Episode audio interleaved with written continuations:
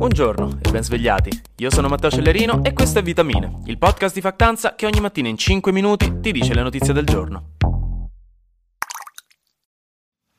Buono il giorno, raga, ve lo dico, tocca andare di fretta oggi. Ho una marea di cose da dirvi. Oggi è uno di quei giorni in cui il mondo decide di far succedere cose e testa pesantemente le mie doti di sintesi. In un modo per cui la mia professoressa del liceo sarebbe fiera perché tiravo fuori temi da otto colonne puntualmente. Lei mi diceva di essere più sintetico, ma ero tipo, ok, però io ho le idee, le devo scrivere, lasciale agli ermetici la sintesi, no?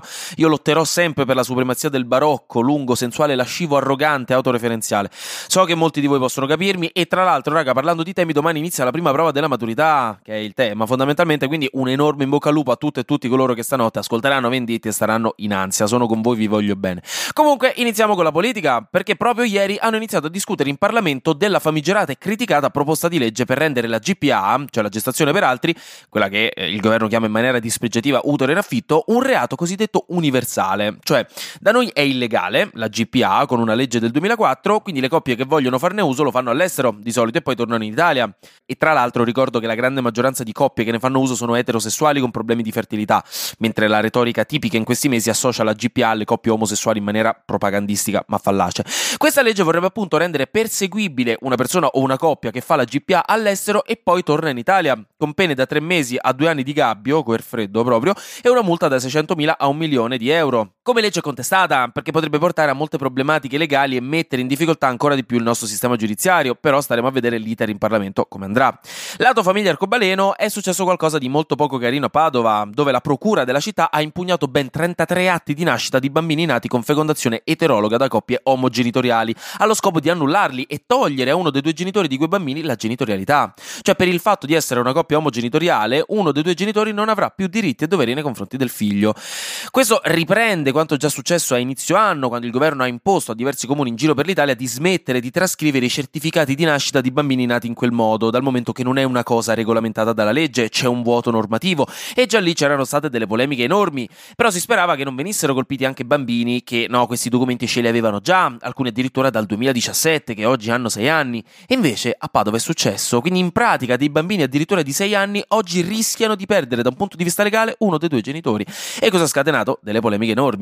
Intanto Giorgia Meloni ieri ha incontrato Tom Cruise, che era a Roma per promuovere il nuovo film di Mission Impossible 7, quindi Giorgiona tra una lotta contro la comunità LGBTQI+, e l'altra gli piace comunque godersi un po' lo show business, anche perché quando ti ricapita, se stai all'opposizione Tom Cruise mica se la fa la foto con te, devi fare la fila insieme a qualche giovane avvocato appassionato di criptovalute e qualche mamma di periferia. Mentre oggi Meloni è a Parigi per parlare con Macron, per provare a riallacciare un po' i rapporti tra i due paesi, Italia e Francia, dopo le polemiche diplomatiche degli ultimi mesi.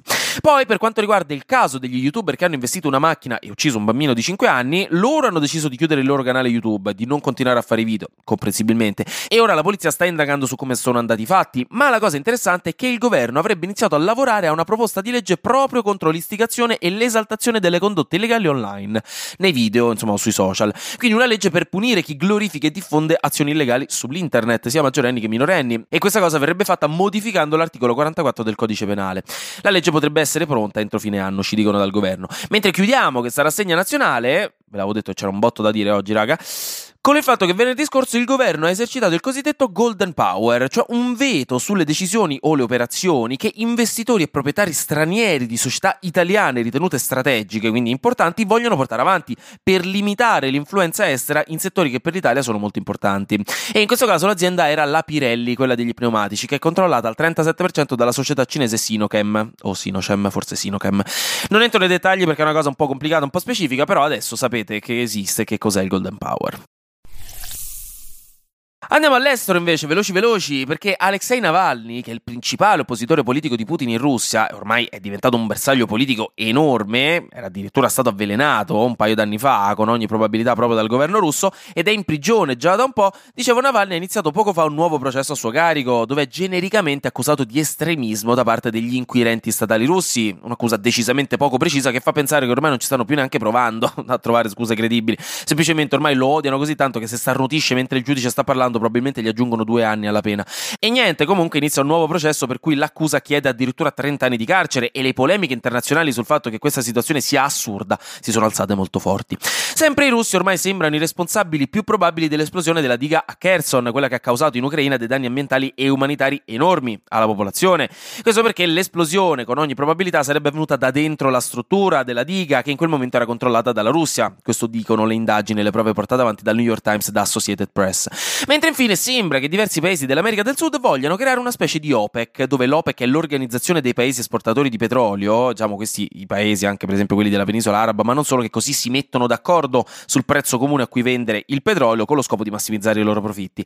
E Cile, Argentina e Bolivia, con forse anche Messico, Perù e Brasile, vogliono crearne uno per il litio.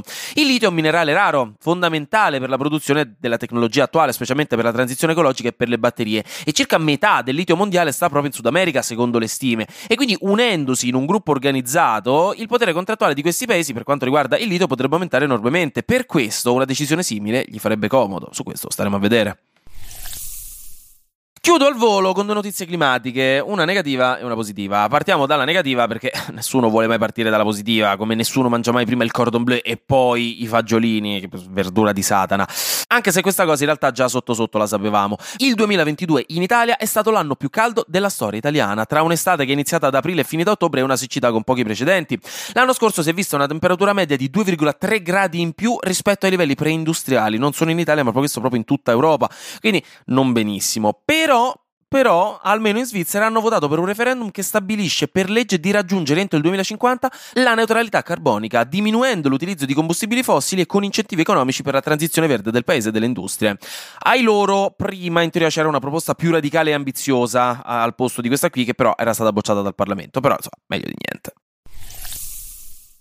Come ultima cosa, ieri uno di voi mi ha chiesto il link all'articolo scientifico, quello sulla felicità di cui vi ho parlato ieri, quindi ve lo linko in caption se vi interessa. Mentre stasera, se siete a Milano, vi ricordo che c'è l'evento di a carte, l'evento, questa è chiusa, di a carte scoperte all'Ostello Bello in Duomo, dove faremo aperitivo con i Santi Francesi, che è il gruppo musicale che ha vinto l'ultima edizione di X Factor. E insomma, se li conoscete, se non vedete l'ora di eh, fare aperitivo, fondamentalmente dove si magna gratis, con noi, oggi alle sei e mezza, vi metto il link in caption per prenotarvi, tanto appunto è gratis gratis, raga, che ve frega, venite che se divertimo. E per il resto, anche oggi, grazie per aver ascoltato Vitamine. Noi ci sentiamo domani, perché sarà successo di sicuro qualcosa di nuovo e io avrò ancora qualcos'altro da dirvi. Buona giornata e buon martedì.